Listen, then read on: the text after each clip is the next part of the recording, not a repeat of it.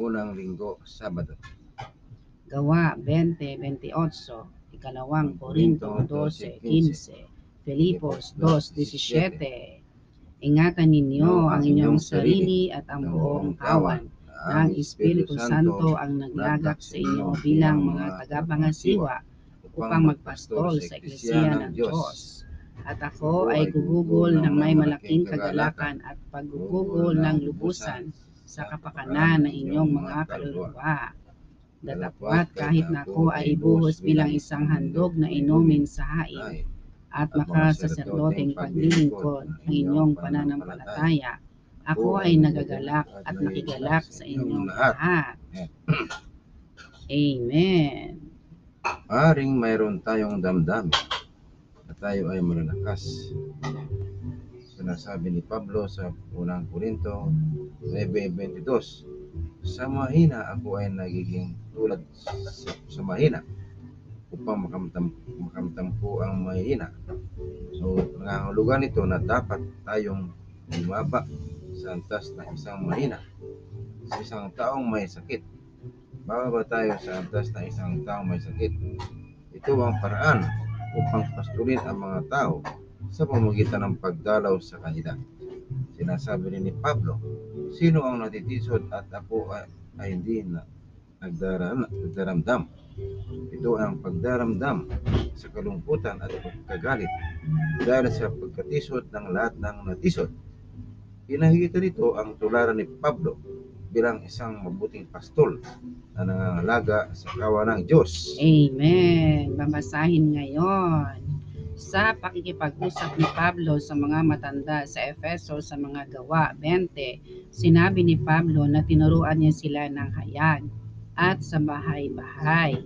Ginawa niya ito upang mapasakdal ang mga banal. Amen.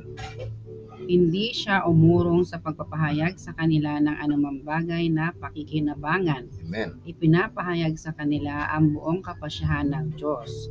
Kahangahangang pagpapasakdal na gawain ang ginawa ni Apostol Pablo. Amen. Amen. Amen.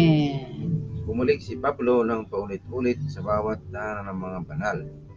Nihayat sila at pinangalanan sila ng may pagluha. Ang Amen. isang apostol ay dapat ang salita na, na puno ng simpatiya ng may pagluha. Nais mo bang maging isang apostol? Kung gayon, matuto kang tumangis. Sinabi ni Pablo sa mga gawa 20.19 na pinaglingkuran niya ang Panginoon bilang isang alipin na may buong pagpapakumba at pagluha. Pagkatapos sinabi niya sa versikulo 31 na hindi siya tumigil na paalalahanan ang bawat isang banal na may pagluha. Ang isang apostol ay nagsasabi sa mga binamal na nasa ilalim ng kanyang pagpapastol ng lahat ng bagay hinggil sa Diyos at sa kanyang pasya ng may pagluha. Hindi lamang siya nagsasalita ng hayag, bagkus dumadalaw rin siya sa mga tahanan ng mga banal. Amen. Ang katapusan ng unang Korinto 12 ay naghahayag na ang pag-ibig ang pinaka-ekselenteng paraan. Paano Amen. maging matanda ang isang tao? Paano maging kamanggagawa ang isang tao? Paano natin pinapastol ang mga tao? Ang pag-ibig ang pinaka-ekselenteng paraan. Ang pag-ibig ang pinaka-ekselenteng paraan upang makapagpropesiya at makapagturo tayo sa iba. Amen. Ang pag-ibig ang pinaka-ekselenteng paraan upang tayo ay maging anuman o gumawa ng anuman. Ang Eklesiya ay hindi isang impira ng pulisya upang arestuhin ang mga tao o isang hukuman upang hatulan ang mga tao, kundi isang tahanan upang itaguyod ang mga mananampalataya. Nalalaman ng mga magulang na lalong masama ang kanilang mga anak. Lalo nilang kai- kailangan ang kanilang pagtataguyod. Kung ang ating mga anak ay mga anghel, hindi na nila kailangan ang ating mag- pagiging magulang upang itaguyod sila. Ang Eklesiya ay isang pag- mapagmahal na tahanan upang itaguyod ang mga anak.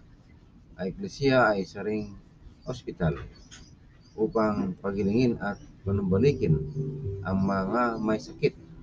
Sa katapusan, ang Eklesiya ay isang paaralan upang turuan at pagtibayin ang mga hindi nakapag-aral na walang gaanong pangunawa. Dahil ang Eklesiya ay isang tahanan, isang ospital, at isang paaralan.